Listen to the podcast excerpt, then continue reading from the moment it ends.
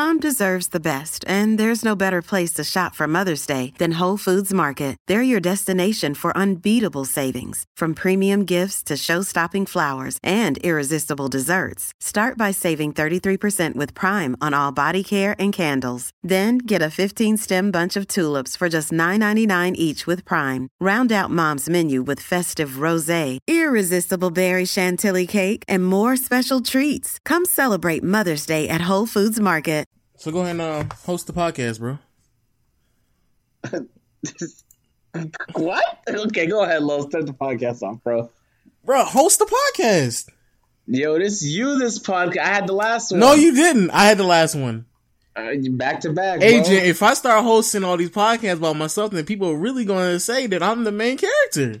Nah, they're not gonna say that. Don't you? Even, you won't even ever have to worry about that, my guy. Look, I'm just, I'm, I'm trying to look out for you, man. I don't want the, that rumor to be brought up. You know, we we somewhat equal, so I'm trying to keep everybody on the same page. Bitch, so start. No, I'm just saying this time it's, it's your turn. So go ahead, go ahead and do it, man. Hello, just start, man. All right, agent. I'm just, I'm just telling you, man. So I'll, I'll, I'll, I'll start. Yeah, I'll start it. I'll start it. Yo, what up, podcast people? It's the one and only legend of winning, aka Low. Yeah. And we back with another episode of All Top Podcast, better known as Low's Podcast, with a special guest. I was a special guest last time. Now, at this point, I'm basically a permanent member. No, special special guest was supposed to be Dom 2K, but unfortunately he couldn't make it, so I have um a replacement, I guess. And my replacement was supposed to be B Souls, but he wasn't able to make it either, so we just we're stuck with Agent Zero. Let, let's let's see what you got to say, Agent. Say say hey to everybody, man. I've never been disrespected like this before, man. oh my god! Wow. So I'm I'm the third string guest, I guess. I guess so. You know how that makes me feel inside, bro. You don't you don't maybe consider that I have feelings. You never thought about that. You know, you're right, man. You know what? I'll, I'll let you host today. Just, you know, I'll let you host it today, man. I'll, I'll, let you host the podcast today so you can. I, I you know, wouldn't feel, dare. feel I wouldn't dare. This is your No, no, right? no, no, no. Go ahead and do it, man. Go ahead and do it, man. Go ahead and do it. So I I stopped Low before Low wanted to react to something before the podcast started, and I, I wanted him really badly to just start recording. So I wanted to get his live reaction. I don't watch football no more. I don't I don't care for football no more. But if you paid attention today on Twitter, you saw I believe it's Vontae Davis, cornerback, just at halftime decided he wanted to retire. Didn't tell a, a teammate. He didn't tell not one coach. He just decided to retire. And lo, I, I don't know the NFL CBA as well as I know the NBA CBA, but people on Twitter have been reporting that the first game of the season, apparently he was inactive. And for this game of the season, because he played, technically because he played, he gets all the guaranteed money that he was supposed to get for the season. I don't know how true that is, but if he does come away with that guap, my guy, that is the biggest finesse of all time and probably the most iconic way I've ever seen anybody retire. After, of course, Kobe Bryant, of course, 60 points. Yo, I I'm okay. I'm, I'm looking at it now. They're interviewing him, and he's like, he's interviewing like he's just, yeah. I said I'm not gonna come out in the second half. I just I'm gonna retire. He's saying like so nonchalant, like, yeah, obviously, I retired at halftime. Like, what's do you not get it? I'm retiring at halftime. What is there not to understand, Yeah, man? he, he was like, then it's like, so the, the coaches, they didn't know anything. No, I just didn't, I just didn't come back out. And they were like, so, so that's it? And he's like, yeah, that's, yeah, yeah, that's it. It's like, bro, that's not normal. Like, why are you, he's just legit just trying to act like this is just like a normal thing. Yo, the memes on Twitter, Twitter's hilarious. The memes on Twitter are just to die for. Oh my God. The fact You that would- he, he just hung him up. You would you would die for them, my guy? Yes. The fact that he hung him up in the middle of the game. I thought, cause when you first told me, I thought he was like on the field and he was like, bro, I'm just gonna go home, bro. Like, he just like, he just If up I'm not and mistaken, they were down 28-0 when he just said Oh yeah, yeah, yeah. That's, Okay. yeah, I, I, I saw that part too. Can you imagine, Lo? Can you imagine just quitting on your career Oh in the middle God. of it? In, can you imagine you're a lawyer in the middle of your case, let's say let's say you're at you, you have a class action lawsuit in the Supreme Court, and then in the middle of the case, while the judge is talking, you just walk out. I don't get. I, like- I don't. I don't like you said though. I don't. I don't know how valuable of an option this is because like I don't know. Maybe not valuable is word. Valid of a. I don't know how valid of an option this is. If they give, if they actually owe, like he, if he's owed the money, that's wild. That'd be really crazy. That'd be wild right there. You know that the owners are going to use this as part of their argument when they're like, "Man, we don't need no guaranteed contracts in the NFL." You see what Vontae Davis just pulled off? That's yo. That's just wild. It's Yo, funny. can I be honest with you, Lo? Was that? when I drove to Buffalo to try and get 2K early, man, the literally the worst areas in Toronto look better than the best places I've seen in Buffalo. My God, I'd have quit too, bro. I'd have quit at halftime. I would have never came back. Got my money, save, save myself from any potential head injuries. Like he said, he got two surgeries or something like that. Like I've been through the most. I've done all this, made my money, retired at 30. You know, just invest that money in body armor like Kobe and make some more money. Facto, facto, facto. Yeah, but shout out to uh Vontae Davis, yo. I mean, I would have. I mean, the way they the way they lost, I definitely would have done it, bro. Because um, they definitely lost. They were trash today. Straight up, basically rage quit, yo. That's yo. I'm not gonna lie. Somebody, somebody's gonna have to like really like that's that's like a thirty for thirty right there. Like the moment that he just decided, like, nah, this is it, bro. Like, I'm just not, I'm not gonna come back out. Like, you know, this is it. This is what this is what's So- gonna happen. Lo, we've been talking about actually you, you your pod, right? You said it was Lowe's pod. You got this one, bro. I want to talk about some Jimmy Butler right now, my guy. All right. Um, since since basically is basically saying you don't you don't know what to talk about. Since we talking about retiring, Wade has announced that this upcoming season will be his last year in the NBA. Um, yeah, Isn't Wade the most overrated? Let me chill. All right, keep going. chill out. Aren't you old enough, right? I mean, you're old enough to remember Wade in his youth. You're like, yo, guys. Lo is like two or three years older than me, and he'd be like quoting me sometimes, like two to three, two to three, to two know." to three decades older than you. What are you talking about? Lo, I literally you by a few years, my guy. Like we still watch Fairly Odd Parents. Stop acting like I was from a different era. Like, wait, you're. I wa- I watch I, I watch Fairly Odd Parents with my children. You watch Fairly Odd Parents because you, were a child. That's that's the Uh, difference. all right, man. All right. Now I know the difference. Yeah, also, yeah. that shit just dropped on Netflix, so that's tough. Facto, facto. But um, yeah, but you but you remember him, right? You remember Wade in his in his youth? Because I'm starting to see a lot of people. I don't think it's funny because I did a, uh poll last week or maybe two weeks ago. And I asked people like, yo, what's really want to poll, just a question. I asked like, yo, what is, um, you know, what, what, what are you, uh, what is your earliest memory of an NBA game, right? I try to kind of gauge, not really even gauge where people were at in their understanding of it, but just kind of get a understanding of my audience, right? And a lot of people were legit saying like 2013, 2012. I was like, whoa, whoa. Um, so that right there was, I don't, I, I didn't know how I felt about that, but because of that, it does make me realize and understand that like people, I like they don't, they don't know like prime Kobe and, and prime, um, Paul Pierce, prime Kevin Garnett, Tim Duncan. Like a lot of the people who actually watch my videos, they only know them of the latter part of their careers. And Wade is such an interesting part of that conversation is because Wade, when a lot of people start to watch him play, they only know him as an elite player standing next to LeBron. And so they only, they can only kind of speculate how good he was in the early stage of his career. So a lot of people, especially on Twitter, I just went on Twitter and I kind of put a poll up as well, like where do you rank Wade? A lot of people, they don't really know Wade and it's, it's, it's very, very interesting. So you, but you remember him, right? You remember Wade, right? Yeah, I Young one time I, Wade. I saw him on the TV when I was on like the four. TV. Oh my God. Yeah, yeah, I saw him on the TV. You know the big box TVs. Oh, sorry, no, we had the flat screens back when I was four. I lied. I'm about to say, you've been rich, agent. Come on, chill. Yeah, yeah, Chill, yeah, chill, yeah, chill. yeah, yeah. Um, The but I, plas- you remember the plasmas? We had one of the plasmas, man. nah, we had the um black and whites back when I was growing up. Back in the day.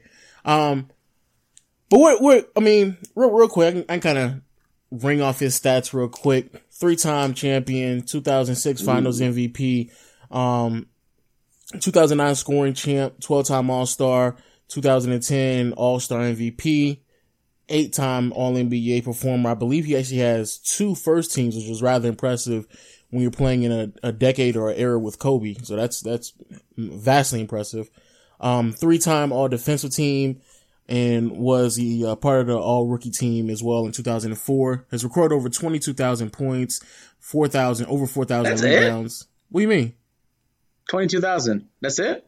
Yeah, 20. That's a lot of points. What are you talking about? I don't know. Maybe I just in my mind I thought he was like at 28 or like near 30. Oh, whoa, chill out. Um, there's only like eight players who have 30,000 points in NBA history. Jesus Christ.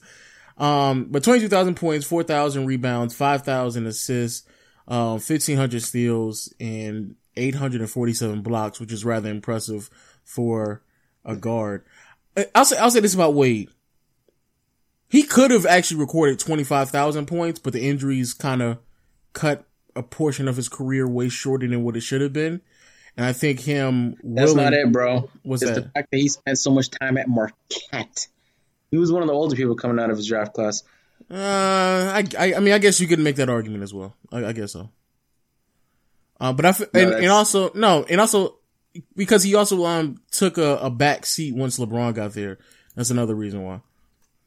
I think everybody took a back seat on that team.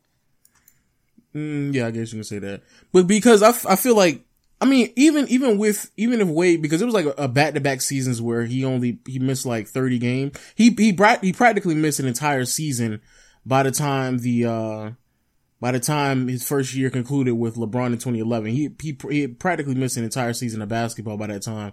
And so if, if you look at how many points that he was recording at that moment, he, he easily could have made up another 2000 points within that season of basketball that he missed.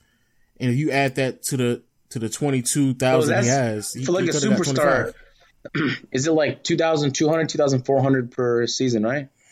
Uh, it depends. I mean, obviously depends on what you're averaging, but somewhere between 18 and 2000 points is what you can average just normally. And leading the NBA, which he did in, um, 2009 in scoring, you can, you're getting up to like two, 22 to 2300 points in one season. And, and in 09, he led the NBA with 23, uh, 2300 points. So if, even if, I'm not saying he has to do 2300. He was a scoring leader? I just said that. I, I said scoring know. champion 09. Right. So, so, so even he doesn't necessarily have to lead the NBA in scoring. He averaged 30 points that season. But if, if he just had like one more season to his name, he easily would have been, um, 24,000 points at this point and probably would have been on the fast track of getting, um, a thousand points, a thousand more points by the end of the season. So we need one of the statisticians to extrapolate Wade's statistics, uh, using an algorithm that of course factors in age and the decline of NBA players when they lose their prime. And then just see like had he had those years that he's all those years he spent in Marquette when like LeBron and them just kind of flew in from high school. See how much damage he would have been able to do. It was on, but it was only two years in Marquette though. It wasn't like it was.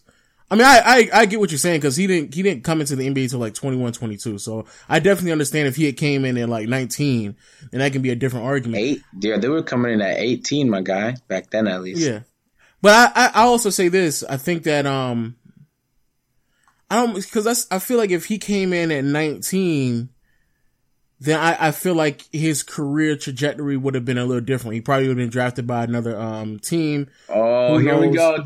I, I just, right no, it's, it's not even what if. I just feel like, I feel like what he did is fine. I, I don't, I don't believe him going to college, staying in college for an extra year really hurt him in the big picture. I think that, I think two years. I said for another year. I said yeah, two years. What are you talking about? Yeah, but you said an extra year, like there was a one and done rule back then. Anyway, um, I, I am happy. I hope more players do this whole farewell tour thing. I really enjoyed watching Kobe do his. It's kind of sad because if that's your favorite player, once he retires, like I feel like part of the NBA is just missing, and is never gonna come back. And so uh, Kobe just dropped the interview like last week. Um, we gotta talk about we gotta talk about the interview too. But keep going, keep going. I didn't watch the second half of it yet, but oh we can't talk about it. Um, but yeah, it's just crazy to think that like the players we grew up watching eventually leave, and then the reasons we love the sport isn't there anymore, and so like you have to find the players that got us to love the sports are no longer there anymore. So you have to like you have to find new reasons to enjoy, and then you see players like Embiid come in, super exciting to watch. I love that guy. Wiggins, of course, you representing Canada, Jamal Murray. You know how you know how it is, right, Love? Um, but I'm, I'm happy to say that my interest in the NBA didn't go down just because my favorite player left. My favorite few players, and once Dirk Nowitzki leaves, that's gonna be another one right there. I don't Jeez. know. I'm not. I'm not gonna. You know. I'm actually. I, I enjoy Wade. Um, obviously grew up watching him. I'm. I'm not necessarily going to be upset if Wade um retires. Uh, I know I'm, I may may tear up a little bit because you know that's that's what real ones do. But it'll be it'll be uh, tears of, it'll be it'll be tears of joy. You know what I'm saying? But I, I mean I'm I'm happy that I was I was definitely privileged to watch Wade play through his prime. Yeah, I, I feel sorry for a lot of my younger audience who who just didn't um who didn't experience it. I mean, because a lot of people keep asking me what some players that like who, who, does he compare to and stuff like that. It's it's really hard. To, I'm not saying that Wade is unique or anything like that, but it's hard to really find players to kind of compare to one another.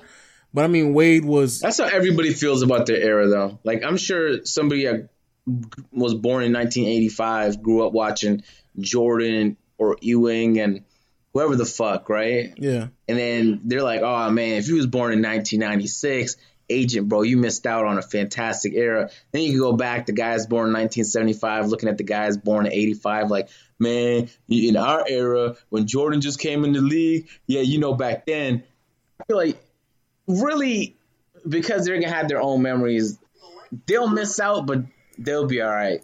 Because the way I feel about Kobe, they'll have a player come up in the NBA, whether it's like fucking Ben Simmons or Jayson Tatum or whoever it is, and that's that's gonna be their guy that that that they feel that way towards. We're Donovan Mitchell. I mean that's yeah. that's that's good though. I mean I, I, don't I don't mind it. But speaking of Donovan Mitchell, that's that's the player that a lot of people have. That's the player I was kind of leading into, claiming that could kind of replace, I guess, replace Wade or a good comparison. Um, and it's it's definitely. I mean, if there was a player, I would say whatever trajectory you feel like Mitchell is going to be on by the end of his career, that's that's where Wade was as well. I think Mitchell I think Mitchell's bounce is a little bit higher than um Wade Wade's was, but what, what Wade was able to do in air, like in mid air, and his control of his body was rather impressive, especially at his peak. And I would also say at this stage of Mitchell's career, and at the stage at D Wade's career when he was a rookie, that um Wade was a better um ball handler and and facilitator. But they're they're very very similar players. So if, if I were to compare, Wade is, you think Wade was ever a good three point shooter though? No, well, that's another thing too. Wade wasn't as good as a, a three point shooter. Thank you for, yeah, thank you for bringing that up. But I, I think another reason why, well, I don't know, I don't, cause Wade has tried to make that transition, but he, he hasn't been able to. But, um, yeah, Donovan Mitchell though. If, if, for people out there who kind of want to know the way y'all get excited about Donovan Mitchell right now, Wade was, was basically Donovan Mitchell without a three point shot, but I, I feel like he was a better, better facilitator and more control in the air. Um, but Donovan Mitchell, he's, you know, he nasty. You know, that's that's my guy, D Mitch. You know what I'm saying? But yeah, if I had to compare, that's that's that's him. What, what is your what do you what is your I guess I don't want to say earliest memory, but like what do you remember of Wade or a moment in Wade's history where you was like, oh shit, that's that's that's I never him, liked bro. Wade, man. You never liked Wade? I, I, never liked Wade or LeBron. When I was a kid, You're I just trash. wanted to be. I did the opposite of my brother every time.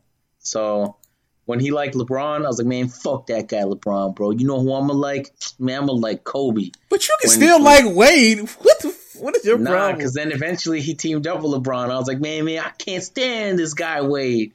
And then wow. that was also around the time when that was also around the time when Shaq left Kobe.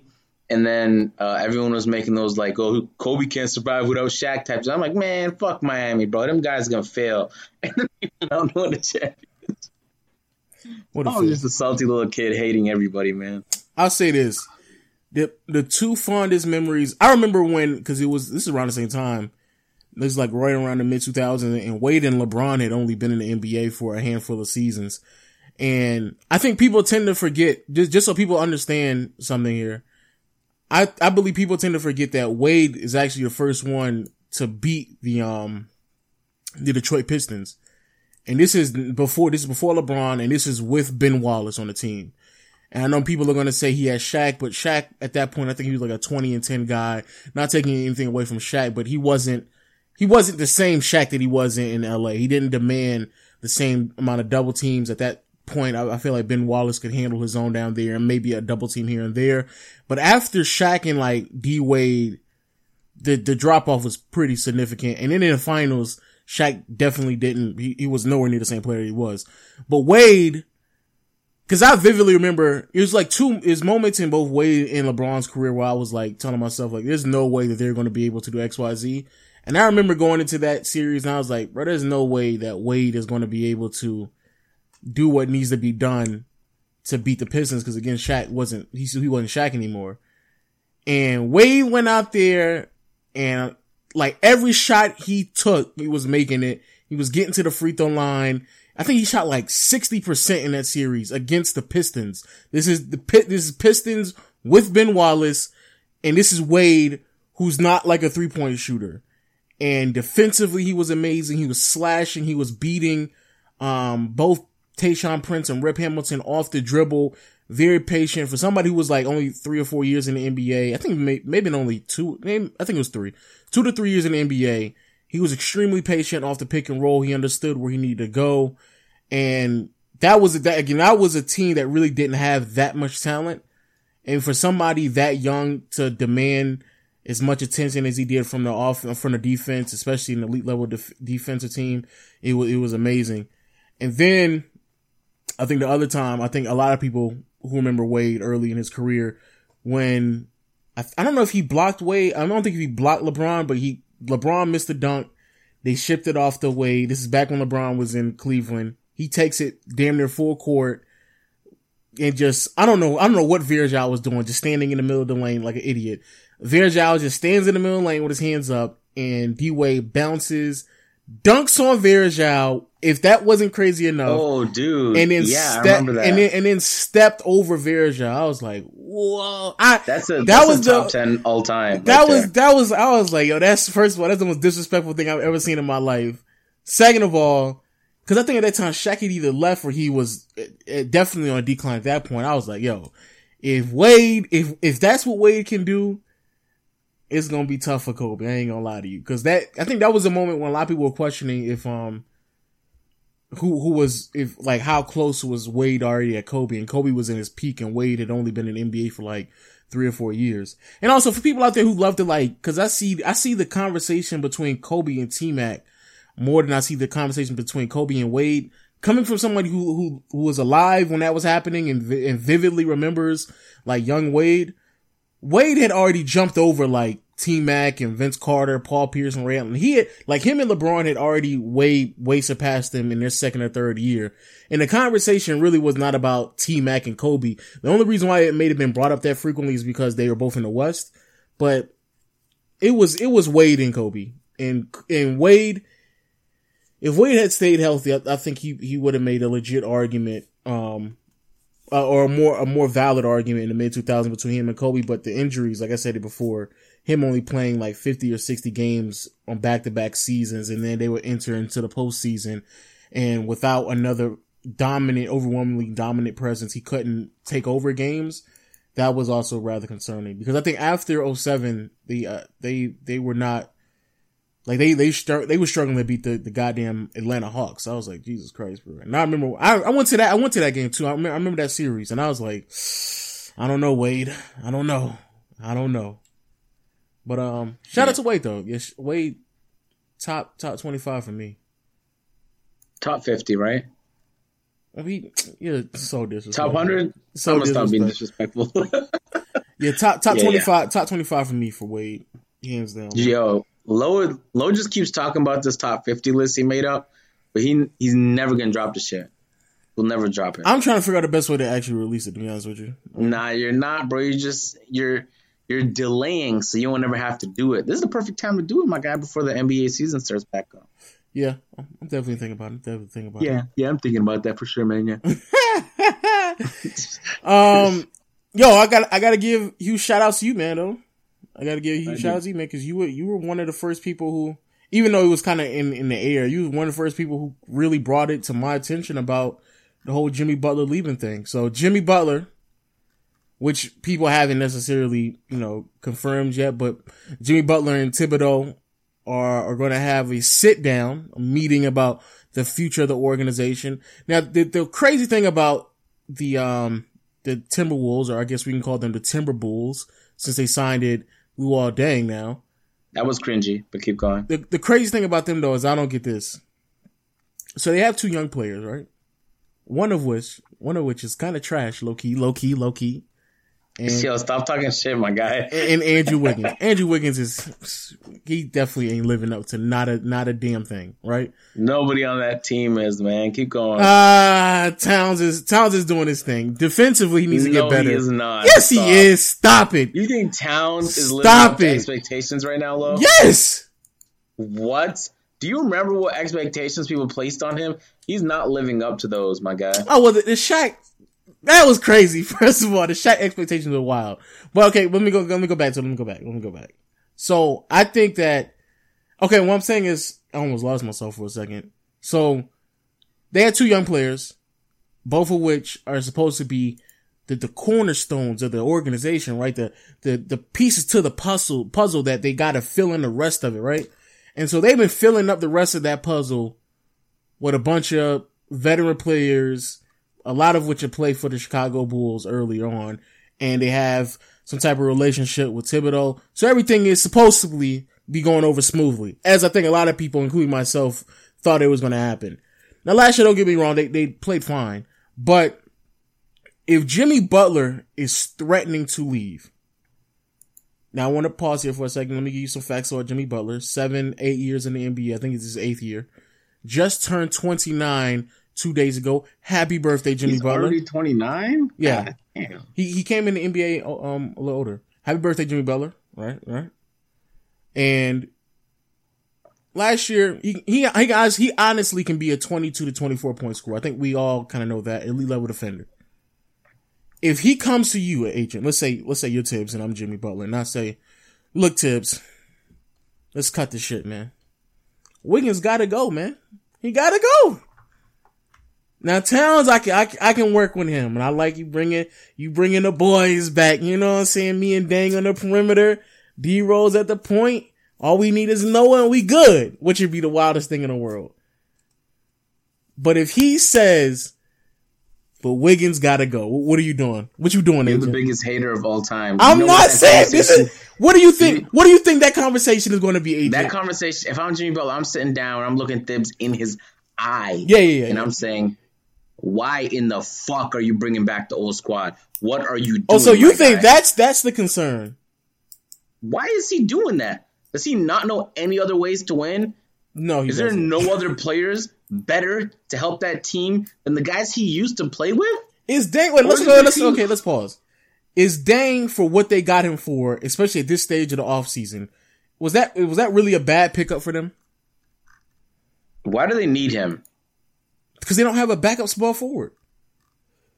They don't need no backup small forward. Jimmy Butler will play 48 minutes, my guy. We're talking That's, about Thibodeau. Oh my God! Stop! Stop! Stop! Do you wish but see, but here, here, here's, here's the thing. Here's the thing. I think I think that he needs some people coming off the bench that he could trust, so he can give them minutes. And having a player like Deng is someone that he could trust to have backup minutes because he don't need to be playing no. He don't. He need to cut the whole 38 minutes. That's another thing. Thibodeau you gotta cut that shit out, man. That's that's that's OD. But all I'm saying is, if so, you think the problem with the team is that he's bringing back old older Bulls players mm. for no reason. Mm. I, there's a reason. There's a reason, agent. They need a bench. Nobody wanted to give Rose a chance, but they need a bench. A Come on, chill out. They need they need a bench. Even yo, you disrespecting Rose, and that's coming from somebody who habitually disrespects Rose. So chill out, man. chill out, man. I'm just saying, like, there's probably a reason no other team wanted to give him a chance except Thibodeau. Thibodeau already has a relationship with him. It's like Doc Rivers, man. They're afraid to make new relationships with new players. They're afraid that they don't know any new ways to win, and that if they don't if they don't retract and do the shit they did in the past that helped them be successful, then they won't be anything. But do you remember when D'Antoni was catching that same exact heat and everybody thought, man, D'Antoni really don't know shit. I think it was when he was with the Lakers. It's like, man, he's just trying to do what he did in the past. That's why he brought Steve Nash to the Lakers. And then he caught that heat, but then he evolved and he did what he's doing now with Houston with a whole new squad. And he had to evolve his way of thinking and how he coaches a team. And so if, if Thibodeau is truly supposed to be one of those coaches, those go-to guys that's going to stay in the league for decades and decades and decades, then he has to find a way to do that. Like, why? I, I, I hate when coaches do this shit. We saw it happen with the Clippers in the past. We saw it happen with the Lakers in the past. just trying to bring back what you think worked in the past. We're playing in a different era, buddy. Grow up, evolve, and get some teammates. That's not Luol Deng, for fuck's sake. Jesus, man you know how much free agents were just sitting there like one week into free agency low? I'll, I'll say this. I'll say this. Rodney Hood is definitely somebody I would have been like. I, I probably would have went after Rodney Hood before Luol Deng, to be honest with you. Uh, uh, maybe Rodney Hood had that whole thing in the playoffs where he didn't want to play against the Raptors because he thought he was too big shit to play in garbage. I don't know if I would trust you know that kind of. Attitude. But I, I, feel like I feel like Deng is is a crapshoot because he really hasn't. I well, let me say this first. I do agree with you. I, I, think that it's a bad characteristic to have as not only a coach but also I, I guess he he has the um the dual hat with the organization. So as a coach, and but also somebody is is a president or a GM or whatever other role he has in that organization. To go back to players that you only feel comfortable with, which forces you and puts you in a box not to gain trust with other players and build new relationships. I, I 100% agree with that. I think that's something that will inevitably be the demise of this organization and has been the demise. Damn, my God, this shit is inevitable. it, it, it only, the only reason I say it's inevitable because at some point he's going to have to b- build relationships and rapport with other players. Like that's just, I mean, Luol Deng is already in his thirties. Like we just said, um, Jimmy Butler about into his thirties. Um, Taj Gibson. None of these players are young. All of these players could legitimately retire in the next, you know what I'm saying? Like two to three years. Taj Gibson is 33. Like these, these are not like young players. So it's not like he's going to have the, another stretch of like five, seven years with these players. Like, no, at, at some point, especially if he wants to keep the job that he has now with this organization, which I think could work, he's going to have to build a rapport with other players in the NBA. But if you keep boxing yourself in and if you're the gen- general manager and the coach, you're the one who has to sit down and have the meetings with these players. And so it's easy to sell to Luol Deng. Hey man, come play with us. We, we got D Rose, Taj Gibson, bringing the whole game back, Jimmy Butler. And, and we have, and we have two young players that are also going to aid us in winning. We're going to be, we're definitely going to be in a playoff race. Like that's easy to sell to Luol Deng. But if you're talking about a, another player that, in my opinion, could po- possibly you know duplicate whatever you're going to get out of Luol Deng, but just be younger so you can keep him on the team a little longer, it may be a little bit more difficult. And who knows the type of you know you when you're trying to sell somebody a spot on the team, you got to be a people person. I don't know if if Thibodeau is that guy, which is why I don't think that coaches should have um they should have dual roles on the team anyway. But I'm saying that to say I agree with you, and I think it is inevitable if they keep playing this way. However, I think right now, having Luol Deng come off the bench, I don't think it's that big of a deal. I really did don't. You, did you watch last season, though? He didn't play last season. They, he didn't play last no, season. I'm saying, did you watch the team, the Timberwolves, last season? Not only did they barely squeeze into the playoffs, they like fucking Denver, low. Right, I know Denver is supposed to be like, ah, listen, we got all these potential players. But whose fault is that? Whose fault is that? No, I'm saying we had higher expectations in squeezing in the eight seed only to get only to get dropped off by what was it Houston Rockets four to one in the playoffs. Yeah, they they had a bad season, and I think the only reason they even remotely came close to the playoffs was because of Jimmy Butler. Every time I watch a game, bro, it'd be like Wiggins was just breaking shots. Karl-Anthony Towns was afraid to shoot. Nobody was you're, getting. You're rebounds. You, you don't even watch that many, so just cut it out. But I, I, trust me, I did. This my guy Wiggins is playing. I gotta come through and watch the game. And more than so, the difference between when Butler was there and when he wasn't there was drastic, both offensively and defensively. He was almost like the glue that kept the team together. And when he wasn't there, to see them just fall apart even though on paper they still have enough talent that they should be winning games, especially against sub 500 teams. It was pathetic. If I'm Jimmy Butler and that doesn't change this season, and I don't know how it's going to change. What? Did Wiggins progress? Did Karl-Anthony Towns progress? Is Deng going to be the fucking difference maker? I don't know. But if I'm Jimmy Butler, I'm not staying there for another season if it's the way it was last year. Timberwolves, we've been expecting for the last three years to take the next step. I mean, you could consider last year a step, but they got to do better, man. But see, I think The West is I think that a lot of has to do with um, what, what's my man? I, th- I think a lot of got to do with Wiggins. To be honest with you, I think it I don't know why you continuously. I don't. I don't. Man, Lo, I can't stand you, bro. What's? How is it Wiggins' fault? I think I think I think if I if I had to play the blame game, I think it would go Wiggins first, then um Thibodeau Cat. second. Cat. No, I think I think not it's put I think it's I think it's Thibodeau. Thibodeau. I think it's. Thibodeau second because a I I don't understand how he has a problem. I don't know if it's motivation or some type of development. Like offensively, that team has moments that it's it's extremely sketchy, especially when it comes to off ball movement. And defensively, I just I have no idea why they're that bad. To me, it's not. I mean, Towns definitely needs to improve, but Wiggins would be first up on on the block of blame. I mean, come on, let's let's be honest. Even when Butler was gone, Cat was still a, a 25 and 13 player shooting, shooting 55% from the field. So it wasn't like offensively he wasn't producing because he was. It was defensively, him and Wiggins are just, they're just atrocious, especially on pick and roll defense from, from So how you feel about how you feel about Jeff Teague and all this? I, don't- I think Jeff Teague is just a a he's a, he's a starting point guard. Like I, th- I think that everybody has roles on that team. If, if T goes out there and he puts up, you know, 10 to 15 points with six assists, five, six assists, that's fine because that, I mean, that's what he's supposed to do. You know what I'm saying? But like, and if, if Taj Gibson gives you, you know, 10 and seven, that's fine as well. That's cause that's what they're supposed to do. They're just pieces to the puzzle that I think could, could aid them in the process, especially, I mean, how many point, how many starting point guards would you rather have over Jeff Teague, really, to be honest with you? Especially the ones that are available. No, I mean, I mean, the ones that are available. How many Like of maybe them? twenty. No, how that, that are available? No, What do you I'm not. I'm not. I'm not. ta- I'm not. ta- I'm not talking about. Yeah, I'm not talking about like Steph Curry and them. I'm talking about the last year or two of, free agency that the the Timberwolves had legit prospect of getting. How many players would you rather have had over Jeff Teague at the point guard position? That's not their only opportunity to get a point guard, bro. They could just trade. For like, what would they trade? You trading Wiggins? Are you trading Wiggins? Oh yeah, you're right. I'm just saying. What are, what what are, what are you trading? What are you trading for for a point guard? So They I, have they have more than enough pieces. They can figure. yeah, something out, Yeah, Wiggins. yeah, you're right. Yeah, you Wiggins. Yeah. So I I mean, mean, I- it could be Wiggins. It could be. It could be fucking Jimmy Butler. It could be Cat. I don't know. it's not gonna be no cat for no. Come on, let's be honest. But if if it's or no. All right, so you tell me you can't think of a fucking proposal that make you get rid of Cat. Cat for but what Cat point guard are you gonna get for for cat that's gonna be worth you trading cat away? there's there's a lot of options, my guy. Look, I could tell I could tell Anthony Davis gonna be really fucking pissed off in one or two years when he realizes after Demarcus left that that team fell apart. He might be a, a potential potential, right?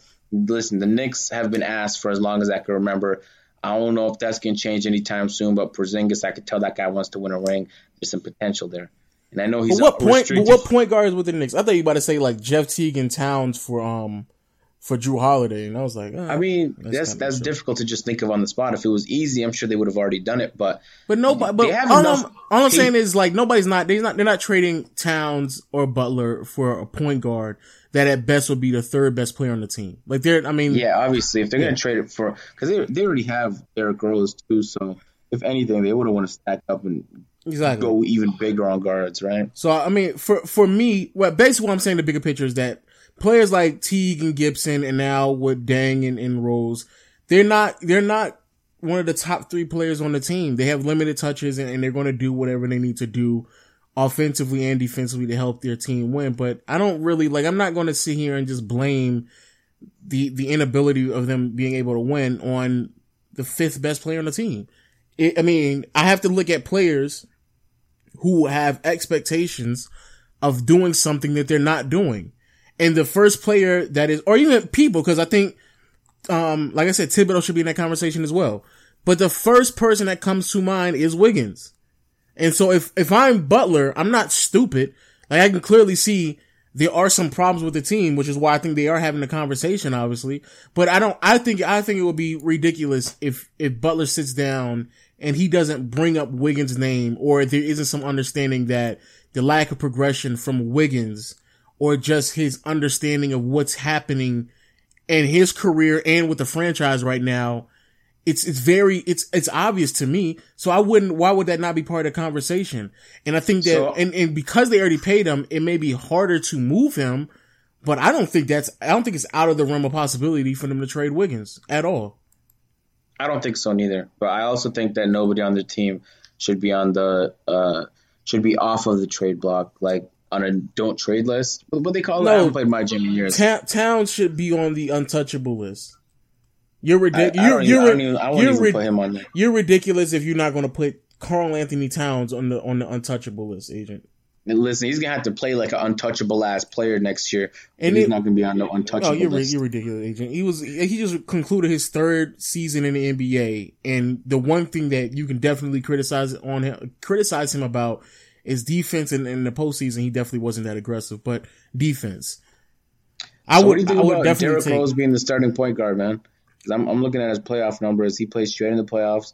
He he's not going to be. He's not going to be a starting point guard. No, stop. Are you sure, bro? They played him 20 minutes a game. Like stop, stop, stop, stop. He's not going to be a starting point guard. No, no. I mean, it's not a far fetched. No, it is. It is. Why is it far fetched? Because Derrick Rose is not better than Jeff Teague, and it wouldn't make any sense for him to be on the floor over Jeff Teague. It just wouldn't make any sense whatsoever. Listen, I'm with it. Jeff Teague is a, Jeff, Jeff, with it. Jeff Teague is a better three point shooter, which means he's a better floor spacer, which means that Butler, Wiggins, and Towns can have the ball in their hand while he's operating off ball. He's a better facilitator. He's going to stay healthy I don't know longer. about all that, man. All of those things. No, he yes, he is agent. He is. I don't know about the three point shooting thing, bro. Derrick Rose and uh, Hey, hey, we'll let this season play out. But Jeff I do T, think Jeff, Jeff, Jeff T just concluded thirty-seven percent from behind the arc this year. The year before that, thirty-six. The year before that, forty percent. What are you talking about? That's light, my guy. What is what? What is D Rose shooting for a point guard? That's you just need some fucking average. Stats. And what is D Rose shooting? Uh, well, that's kind of tough to look okay. at. Okay. D Rose not even D Rose maybe not even shooting that from the right, field. Out, Let me chill. in the chill. in the playoffs though, he was one for two, one for one, one for two, two for two, two for three. So he literally didn't shoot under.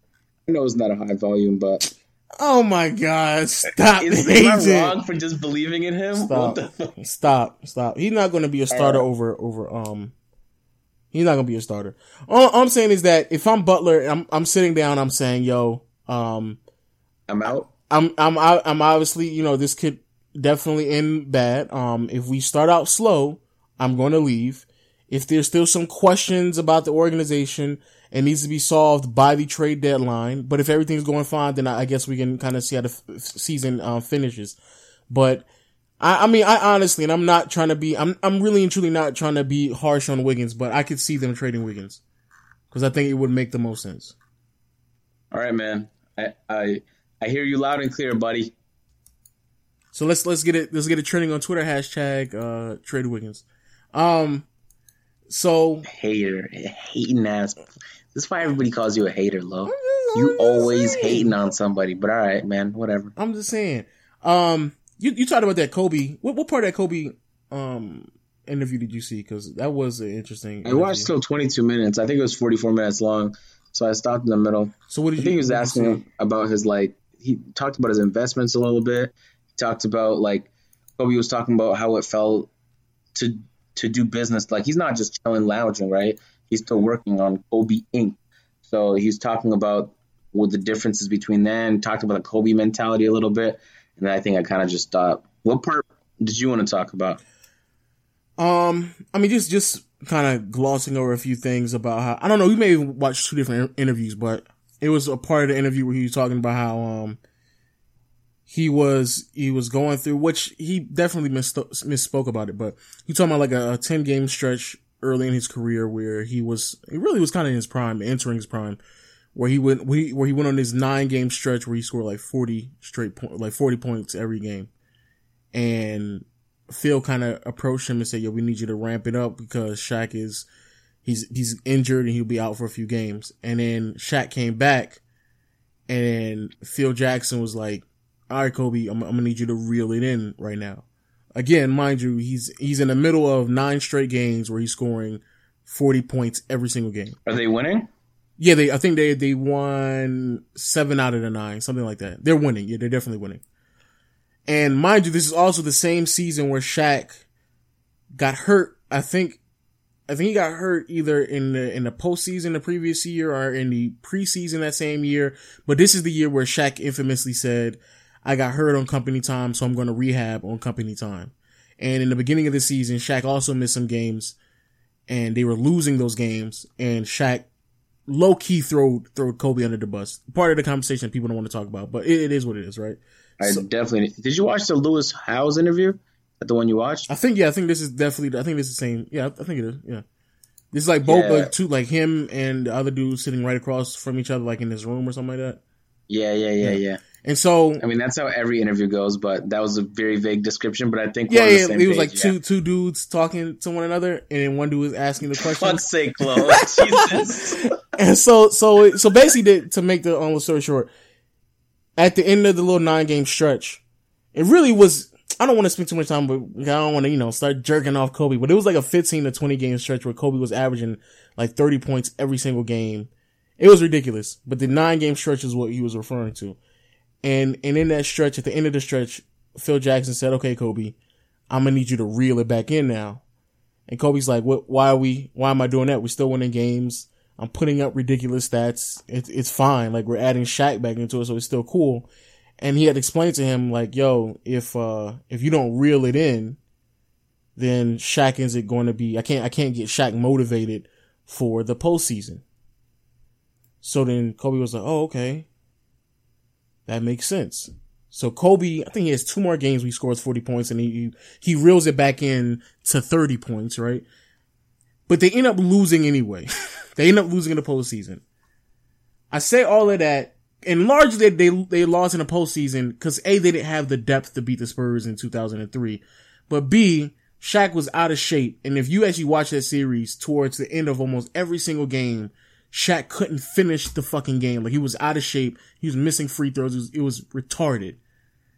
And so I say all that to say, A, this is the reason why I don't look at stats as much as y'all look at stats because there's certain things that just happen that you can't account for in these arguments. And B, Shaq got carried by Kobe. Facts. it was an interesting story he told uh, to start the thing about how when he was, I think he was 12. When he was 12, he joined the league and he got zero points over the whole course of the season. Not one fucking free throw, and he was playing games. He just got zero points. And then he just grinded. Like he said he was practicing every single day. Every day, every day, just continued to practice. And in a matter of two years, he went from getting zero points to being the top player in his state. So that was cool to when he was describing that transformation and how like when he got that zero points, he told his dad, who was also in the NBA, and you know, he was like, "Yo, listen, man, like I don't think this is for me." And his dad kind of just, I think he it was kind of like the early moments where you could see Kobe getting that mentality. And he talked about the reason why he developed that Kobe mentality everybody always talks about is because he was from the suburbs. A lot of the players, when he would come to play in the city, would think he was soft. So if he didn't come hard, then they would start to bully him around. And so he used to play physical all the time and used to outwork all those people to prove to them that he wasn't soft. So I thought that was really interesting too, because I am a fellow suburban softy from uh, North Toronto. this guy right here, boy, from North Toronto. Oh my god. Just stupid. That was a really cool story, though, man. It was a it was a good interview. If you didn't get a chance to watch it, you should. Anytime I get a chance to just listen to Kobe talk, man, I always take it. I don't even know how I found it, to be honest. I think it just popped up in my home feed. They know me. YouTube knows me. Facto, facto, facto. Um, but that's that's enough uh jerking off Kobe today. Um, the other thing that I, I wanted to talk to you about um very very serious thing. Very very serious. Um, I feel like you can't remember it. Oh no no no no no! it's a, it's a, it's a Stephon Marbury thing. Oh okay. So so I, people don't. I mean, I'm pretty sure a lot of y'all don't even. Y'all probably even watch Marbury play. But okay, so Stephon Marbury was on Instagram Live, and he not being so fucking condescending, low. They probably don't. It's not a. If you're telling me a, a majority of my audience and probably majority of your audience as well didn't start watching basketball like until 2012. Jesus, they don't know who Stephon Marbury is. Can you imagine talking to somebody where it's like, man, I would talk about Karl Malone, but you wasn't even really old enough to see him play. So really, like that's what you're doing right now. Anyway, anyway, so Stephon Marbury went on Instagram Live, and he was he was talking about people was asking questions, asked asking about the whole thing with him and KG, and he said it was a big misunderstanding. And even though I remember certain quotes, and I don't know if it's I don't know if it was that much of a misunderstanding, but he talked about his time with the dream team, not the dream team. It was Olympic team that they they end up losing, which is probably one of the parts of NBA history that so many people want to just gloss over. And I guess it's not NBA history, but it's definitely a part of some of those players' careers that people love to just gloss over. That in 2000, I want to say four, the Olympic, the, U.S. basketball's Olympic team, they end up losing. Embarrassing. But Marbury was on that team. And Marbury, um, he was talking about how him, he was, he, he was, he was on the team and Phil Jackson and Larry Brown were the two coaches. And how there was an understanding that they were, they were borderline about to just tell Marbury, go home. Like, don't stop. Don't even. Cause he was ass or what? Because at that time, Marbury and, and Gilbert Arenas has said this as, as well. I know he's, you know, that's, that's your guy that you love to, you love to overrate. Um, but Gilbert Arenas, let me chill, let me chill, let me chill, let me chill. Whoa, dude.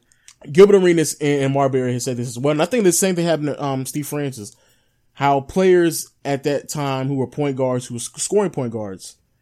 It's funny how really right now we don't even, we don't even applaud those players as much as I think we should because they were part of part of the uh, pioneering of scoring point guards like we see in today's game, but they were heavily criticized at that time because they, they were viewed as um, unorthodox point guards or they weren't traditional or true point guards or whatever dumbass name people want to label them as. And so because of that, Marbury got the stigma of being a selfish ball player along with the fact that he ended up leaving Minnesota because he felt like he, sh- he should deserve more money and et cetera, et cetera. And so when he got to the Olympics, he was still trying to score and things like that, but they wanted to slow the pace down. They wanted obviously more ball movement. The problem with the team, the only player that was in the post that could do anything of, of any value was really Tim Duncan. Everybody else, like Carlos Boozer's on the team. C Booz is nice, but at that time he wasn't, he wasn't quote unquote Carlos Boozer. Um, they had, you had to beat Spain and Argentina. This is back when Pau Gasol was, was at peak peak Pau Gasol or entering peak Pau. So it wasn't like you could just dominate them inside or anything like that. And I don't, I don't think Mark was, was there just yet, but if he was, Mark was, was there as well. But, cause, um, Marbury was basically trying to, you know, be a ball handler and score on the perimeter.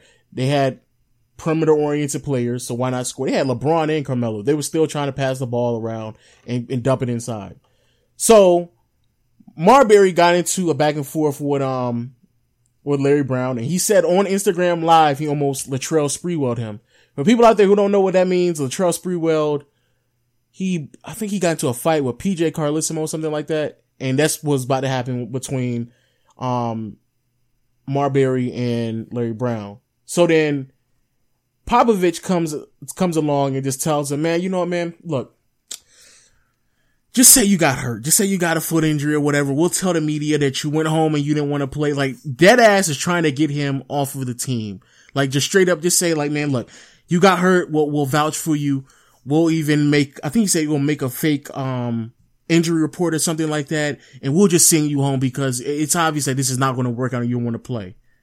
Say words. You could make fake injury reports. So then Marbury says, Marbury says, he looks Popovich. This is what he says. He said he looked Popovich in his eye. He said, "Go get Larry Brown and let him tell that to me in my face, and don't be his messenger boy or something along those lines."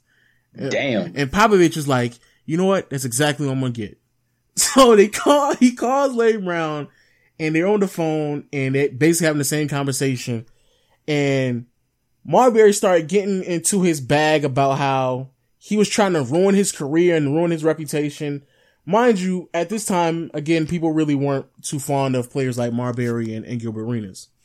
So he stays on the team. I'm pretty sure a lot of us know that. And they end up losing. they end up losing in the Olympics.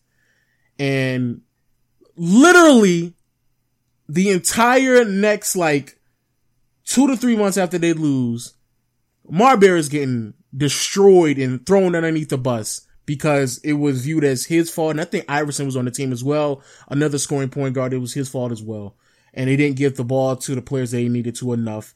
And Larry Brown, a very vocal coach, he went in the media and said the same thing as well.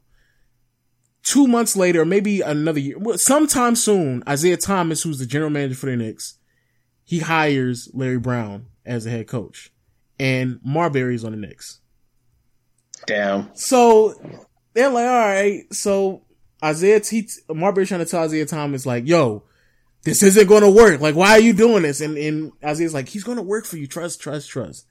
At this time, uh, Larry Brown, he already took the 76ers to the finals. He led the 76ers to the finals, or coached them to the finals, and then won his championship with the um, Pistons. And this is when Larry Brown, with the Knicks, infamously coached for one season, even though he was signed for like five seasons, got a huge chunk of money, and left after the one season. And so he says another altercation between them, those two really pushed him away. And basically make a long story short, they almost got into a fight with one another and they had to be separated. And that's what he said. He almost got Latrell Sprewell. And people don't, for people out there who don't know, Latrell Sprewell, like I said before, PJ Carlesimo got into a physical fight. Like an actual, not like no pushing, like I'm punching you and body slamming you type of shit. And the same thing almost happened with him as well. I can't put a link anywhere because this is a podcast, but it's by far one of the most interesting stories I've seen or listened to. Yeah, you could. Uh, can't you like put a link in the show notes or something like that? I might, I might, I might do that because it's it's he's because he's definitely he's basically just sitting here t- saying like you know. You should make a video about this, bro. Yeah, I might, I might end up doing it. But I'm, I'm saying all that also to say that this isn't the first time that that's ha- had that same conversation. Cause your guy, you know, you like Jalen Rose. Jalen. Ro- when did that give you that impression? You do like Jalen Rose as a player. I don't know. You you you like Jalen Rose, though, right? I like his podcast, man. Oh, come but... on, man! Don't act like you don't know. You don't like Jalen Rose. Well, you like Jalen Rose. But Jalen, Jalen, ever saying I liked him as a player, but I don't know, maybe going, as a player, man. but yeah, but Jalen Rose said Larry Brown tried to get him out the NBA as well, which is very interesting. Damn. Yeah, I know. I like hearing like the behind the scenes stuff. Yeah, I do. That's what kind of why I enjoyed that Eminem, uh, MGK beef. Like they just oh, as a side note, Eminem got to cut it out. But go ahead, keep going. Man. No, but because it's nice to hear like what goes on behind the scenes and the drama and the bullshit. And this guy tried to do this and nobody really knew until this person exposed it like that. Why did he just like get on Instagram Live and say this all though? Why now? I don't know. I think I think um I don't know I don't know I don't know what happened between him and um what is it called him and China basketball and shit like that. I don't, I don't know why I don't know why now, but um he's been on Instagram Live recently and he's kind of aired out some of his grievances with the uh, NBA community and things like that. Some of which I agree with, some of which he's having um his his memory must be bad because he definitely doesn't remember what he said in the media about around the time when him and KG had a falling Of course, out. Yeah. very convenient. Yeah he, yeah. he definitely don't remember when that happened. But I don't. I, the only reason why it really stuck with me is because I'm not necessarily. I'm not. I mean, I might make a video about it, but like I said earlier, I think a lot of the point guards in the 2000s that people don't want to talk about and casually gloss over, such as Steve Francis, Marbury, and Gilbert Arenas, at their peak, they were rather good players. And I think if Gilbert Arenas stayed healthy, it would have lasted a little bit longer than just the three to four years that it lasted. But all three of them had like a three, five, maybe even six year stretch where at their peak they could kind of score at will. Unfortunately, it was an era where spacing wasn't at, at, an abundance like it is right now. So it was a little bit more hard. Not even a little. I, I feel like it was way harder to score back then than it is now, but it was harder to score. And so the efficiency numbers don't look that great. And so it's easy to just write them off and not really bring them up. But I feel like that, that those group of players are one of the most misunderstood players in NBA history because they they did push the envelope on and where we are right now. Because a lot of like people, like people kill me with the whole thing about like Steph Curry, um, or or like Trae Young. How Trae Young was saying like, uh, like he he um he grew up liking Steve Nash and he he he emulated his game after Steve Nash and not Curry, and it's like Trae Young, shut the fuck up. Like you didn't you watch Curry, shut shut the fuck up. Like it's cool, you watch Curry, it's not that big of a deal. And the same thing with like players like Curry and John Wall and them. Like John Wall, I heard somebody say John Wall, he, he, um, built his game after Kevin Johnson. No, the fuck he didn't. He, he built his game after like Marbury and Steve Francis, but nobody doesn't want to say it because those players, they love to gloss over. John Wall was like, like two or three years old when Steve Fran- when, um, Kevin Johnson was dominating basketball. He wasn't even old enough to even know who the fuck that was. He grew up watching Steve Francis and Stephon Marbury, Allen Iverson, and so on and so forth. But I feel like those players, nobody doesn't talk about them. Like as if Gilbert Arenas didn't have any influence on where we are right now. It's it's terrible. Sickening. It's terrible. it is. That shit's sickening to me. I don't know. Like people love it's to. Sickening. It is, Jesus. bro. Like it's like it's just so weird. Like in the in the two in the mid two thousand. Oh yeah, shout out to um, um we haven't did a podcast since then, but Steve Nash and Jason Kidd who got into the Hall of Fame. Shout out to them, right? I'm not I'm definitely not knocking my man Jay Kidd, you know, because he better than Steve Nash. But I don't like. I feel like people act like those are the only two point guards in the in the two thousands, and that's not the case. That is that is not the case. But those are the only two point guards that people love to talk about, as if there weren't other point guards.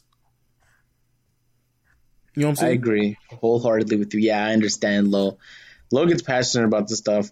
This is how you trigger Low to like talk endlessly, guys. In case you want to do it on Twitter just tell him some ignorant shit that you know is gonna provoke him like uh like hold on let me think of one right now like yo jason kidd isn't much better than kyle lowry oh, and then and then he's gonna be like nigga what the see all these kids on twitter man they don't really understand because if you look at the numbers right here i'm a yo i'm a yo i'm a i'm gonna keep it a butt i'm gonna keep it a butt with you I'm I'm dead ass feel like I'm old now. Like D Wade retiring, Jason Kidd and Steve Nash in the Hall of Fame. You're like 65, man. You've been old, my guy. But like the like I like I legit, I'm like, man, goddamn, like I'm getting a little too old for this. Like I'll be on Twitter sometimes and I'll be like, you're like 14 years old. Why am I talking to you? like, like I just I just feel like sometimes I just be I just I just feel too old, man. It's ridiculous. How does that make you feel? wise, oh, seasoned, wise? seasoned. You know. Your adjective game was on point today, man. Uh, did you see the Hall of Fame cer- ceremony? Speaking of the Hall of Fame, no, Lo. I told you for the fifth time now. I do not give a fuck about the Hall of Fame. But your guy, but your guy Steve Nash made it to the Hall of Fame, man. Yeah, and he's better than Jason Kidd. That's all I need to know. Oh my god. You saw Grant Hill got to Hall of Fame. I guess you didn't see it, but Grant Hill got to no, Hall of Fame. No, I literally did not watch it. I didn't keep up with it. I didn't read an article about it. I just do not care about well, it. Well, let me ask you this, because this is uh, kind of a hot topic at the time. Should Grant Hill have made the Hall of Fame? Probably not. Interesting, interesting. Yeah, I, I gotta, nah, I gotta. Ben Well, if Ben Wallace didn't make it, no, ain't no fucking Grant Hill. See, that's that's what I'm saying. That's that's really what I'm saying. I don't even. No, I fuck with Ben Wallace. Let me not act like I don't fuck with Ben Wallace. But Ben Wallace not in the Hall of Fame. How like you know like come on, come on. Like I, did I, he get in? No, Ben Wallace still isn't in. No, no, no, Grant Hill. Yeah, Grant Hill is in. I think this may have been his first. This may have been his first time, or maybe his. He may be a first or second ballot Hall of Famer. Ben Wallace has been waiting for at least three or four years now. And, That's wild, Jimmy. And I'm like, man, I didn't, cause see, I didn't want to go on Twitter and have that moment, cause I definitely wanted to. But come on, let's keep it a buck, man. Grant Hill should not be making a Hall of Fame before Ben Wallace does. Let's let's keep it I all agree. the way 100. Let's let's let's not Who's, even. Who are other like really good players that haven't gotten yet that should be in? I think that's it. I think him and Chauncey Billups are the only two people I'm I'm familiar with. Sidney Moncrief is another one. They finally let Mo Cheeks in the Hall of Fame. He was part of this class as well, so that that used to be another conversation, another person in the conversation. Um, I feel like George McGinnis finally got in. But it's, it's, it's been, right now at the top of that list is Ben Wallace.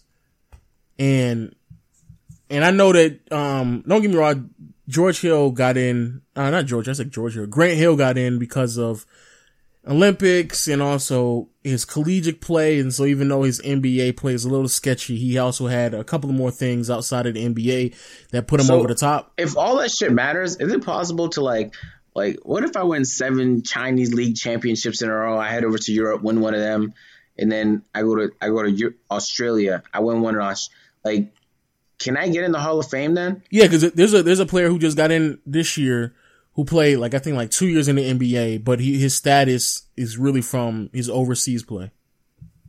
Yo, ain't that some shit, bro? Can you imagine, my guy? Can you imagine playing in a way worse league and getting in the Hall of Fame before a, a fucking Ben Wallace? Can you imagine that, low? I couldn't. I, I couldn't mm-hmm. either you could- because I don't I just and I love Grant Hill and, and it is unfortunate because he he definitely could have been in the conversation of being like one of the top twenty to fifteen, dare I say ten if he was matched up with the right teammate player of all time.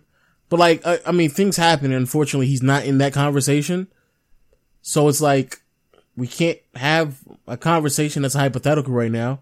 And I get it. I'm not saying he shouldn't be in the Hall of Fame because I feel like he should be because of, like I said, the things that happen outside of it. But like over Ben Wallace, like Ben Wallace is, I think between him and Mutombo have the most defensive player of the year awards. Like, come on. Come on. Maybe uh maybe Grant Hill won some commentating awards we don't know about. Yeah, I, I mean, I don't, I, I doubt that's that's the reason why. But yeah, that's what just just for people, just for people like who don't know, like that's another way that you can make it into the Hall of Fame. Like Steve Kerr will be a Hall of Famer. Wait, I was just joking. Are you serious? Yeah, because um, Kevin, what's the um, Kevin O? No, no, I said Kevin O'Connor. Who's the um? Is it? There's a Kevin O'Leary, the guy from Shark Tank. no, no, stop. Kevin Harlan. Yeah, Kevin Harlan. Yeah, if I'm not mistaken, he's in the Hall of Fame. I think he is in the Hall of Fame. There are there, there are some there are some announcers. There's WNBA players. There's college players. Wait, say that again. There's WNBA players. That's okay. Which okay, so that that can, I guess that really just prompts another question: Should there just be an NBA Hall of Fame? Which the answer is yes. Yes, Yeah, there needs to be all NBA that Hall other shit should not count. Yeah. Holy. There, there needs to be an NBA Hall of Fame, and I believe that it should be as strict as like the NFL. Uh, maybe you can loosen up a little bit, but as basically as strict as the NFL or as strict as MLB or other other um Hall of Fame require other Hall of Fame requirements for other sports. Because like it's just the basketball Hall of Fame is like, come on, like what what, we, what what are we doing here? What are we doing? If you if you ever got over 89 overall, you're you were entered into the Hall of Fame. That's a a- that's a fact. Like I don't I don't know. I just I just don't get it. But um, shout out to Grant Hill. Shout out to J Kidd. Shout out to Steve Nash. Special shout out to Mo Cheeks. I feel like he should have been in the Hall of Fame, but you know it is what it is. And um, let's get um my man my man uh Ben Wallace in there, man. I agree. Let's get him. I, I talked to him. He's a cool guy. He's a really chill guy. He's uh he's, he looks very different without his afro. He almost doesn't look like Ben Wallace without an afro. And like his Instagram handle is like Fear the Fro or something like that, but he doesn't have a fro no more. So I feel like in terms of his brand, he might want to try something new. But yeah, get him in there. Again, quick reminder: I don't care about the Hall of Fame though. So let's move on though. Yo, did you see um Jayson Tatum working out with Penny? No. Yeah, I ain't gonna lie. Is that news? Jesus. No, I mean it's. I'm not gonna lie, yo. I low key want Jayson Tatum over Lonzo. Wait, you didn't feel that way just like a few months ago or what? No, because I felt like I felt like Lonzo fulfilled a need that we that the Lakers needed, and it didn't. It wasn't necessarily scoring because we had like Kuzma, and Ingram, and things like that. But like the more and more I keep trying to talk myself into this, the more and more I'm, I'm really thinking to myself like, like how impactful are Lonzo's passes? Like, are they are they really? Is it is Lonzo passing the ball going to be like so impactful that it's going to like allow me to really sit back and think to myself like, yeah, man, this is this is who we can really build the franchise around. Like that's that's ah, that's I don't know, man. I don't know. I mean, it, it was for Magic. But Magic could still score though. You saying Lonzo can't score? I I think if you told Lonzo before the game started, like, yo, we're gonna need you to give us like 23 tonight. I think he would struggle to give us 13 on good efficiency. I agree with that. I also feel like he can't go nowhere anyway because his dad is just going to create a fucking storm of chaos anywhere he goes that's not in LA. Uh, I guess. I just feel like I just, I don't know, but I I'm, I am seeing it. I I do see, I see I see a, a limitation on Literally, uh, the, the second the playoffs finished, I it wasn't even a thought. It was just automatic for everybody in the world except like maybe you. Like, yeah, I would easily have Jayson Tatum over Lonzo without a shadow of a doubt. Look, That's man, I'm. I'm still trying to I'm still trying to I'm trying to convince myself, man. I'm trying to I'm trying to I'm trying to lie to myself and tell myself like, yo, this is what this is what we need. Yeah, we need a a pass first point guard who cannot score whatsoever in 2018. In fact, I'd rather have Jaylen Brown than Kuzma and Hart combined. I don't know about combined, but I I I, I agree with you with the Kuzma thing. I'd rather have Jaylen Brown than Kuzma because Jaylen Brown is a, a way better defender. I low key I low key like um Jaylen Brown like a lot actually. Like a lot. Yeah? yeah, I do actually. You should you should send him a love letter, man. This guy right here, yo, you're bugging, you're bugging. Um, I feel like that's it though. I feel like we talked about everything. Yeah, man, we did. I like this length a lot, Lo. This is my favorite length. Pause, pause, pause, pause, pause. Um, anything else, man? I mean, you want to talk about something about your Raptors? Anything happen? What, what up, up, up there, No, no, no. We have to, we have to do a podcast where we don't talk about them, so that people stop saying that I always want to talk about them. How about how about this? Let's. I'll do this. What's the hardest pill to swallow for the Raptors as as a Raptors fan? bro. You you just you're making me do this shit, bro. I listen, listen, guys. I didn't want to have to do it, man. There's no pill to swallow, man. It's just you roll the dice. Sometimes you got to take. You ever like, Lo, you ever be in a situation where like, man, I don't know if I want to do this shit, and then like, you just get to the point where like, fuck it, and then you just do it. That's that's where the Raptors are as a team. They're in that mode where they're like, listen, whoa, what the? Give me a Skype notification. I'm in the call with you right now. Wow. Weird. Anyway, yeah. So roll the dice. If it doesn't land your way, that's the way it's supposed to go. If it does land your way, then you're gonna look like a genius. Either way, the move had to be made. Um, the worst thing you could do is stay in the same spot. Am I right? Uh, yeah. I guess. I guess that's that's your that's your uh that's your debate. That's your argument. Philosophy, yes. yes, Philosophy. yes, yes. Excuse me. You're right. You're right. Um, no before before we wrap up the Hey, pod, hey, hey, hey, buddy, What? buddy. Are you feeling more optimistic about Trae Young? And you're, uh, I know you're a huge Hawks fan. this guy right here, bro. I'm looking forward for the Hawks to be trash this year, so we can get Zion Williamson. Cause I'm gonna be. I'm gonna tell y'all right now, if the Hawks get Zion, I dead ass. be a Hawks fan. I'm gonna have I'm gonna have dual citizenship. It will be L.A. and Hawks all day. It, it ain't. It, it's, that's what it's gonna be. Low acts like he doesn't already live in Atlanta. That's a, I, yeah. I'm gonna get my new citizenship for the city I live in. Yeah. Yo, that's that's that's what it's gonna be, bro. Cause I definitely will be around the town with a Zion jersey on, bro. I'm prepared for that. But um, I don't know. It's interesting because I'm also gonna watch Trae Young um potentially be bad as well. But just to really watch how many threes he's gonna be willing to to shoot the shoot like comfortably. I really want to see Trae Young just go out there and just shoot threes, miss or make. I You just know I just want to shoot. I'll tell you, Lowell. Trae Young has a pretty decent release on 2K, man. oh my He does. So if that means anything, then I know he's gonna be all right in the NBA. He might shoot 33% from three point line at like seven attempts a game, but I'm sure he's gonna be all right, bro. By like season four, he's gonna be Stephen Curry with the knee, and then by season seven, he's gonna be MVP. You know what I'm talking about?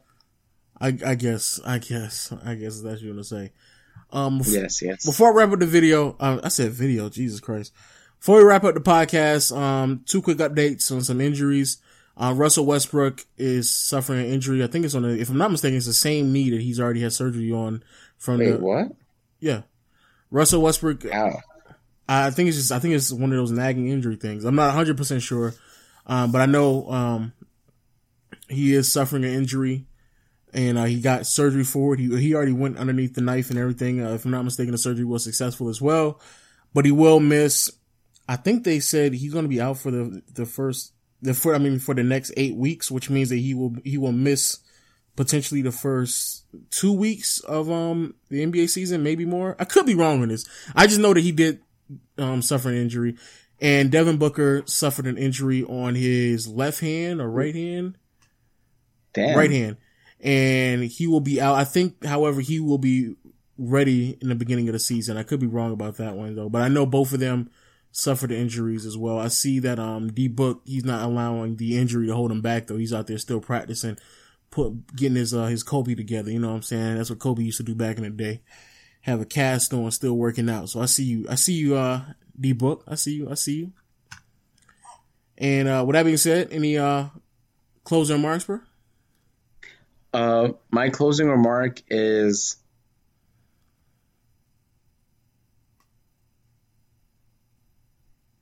Yo, you you gonna say something? Oh yeah, sorry. This my closing remark is I was watching uh Oh my gosh, AJ. sorry. You're so corny. Jesus. Watch that Kobe interview. That shit was nice. That's all I'm gonna say. Um, yeah, people. Well, uh, I guess, uh, I don't, I don't really have any closing remarks, but just, uh, keep on the up and up. You know what I'm saying? The podcast. We're to we're to be bringing the Why podcast. so awkward, dude? No, I don't, I don't know, yo. We're going to be, we will be bringing the podcast back more frequently because I, I do plan on uploading. We do up, I said we. I'm to say we. I'm to say we. We plan on uploading another podcast towards the Are you end of the, nervous? uh, no, I'm just trying to figure out. I'm trying to. I'm trying to close this out, man. Chill. Sorry, sorry. I'll stop interrupting. My bad, bro. Yo, podcast people, stay on the up and up. Always follow both of us on Twitter to keep updated on when we're going to upload the podcast. We're, we're more likely going to switch some days around, maybe Monday and Thursday. I don't know. We haven't really talked about it, but we are, we're going to be uploading the podcast more frequently based on what I'm telling you.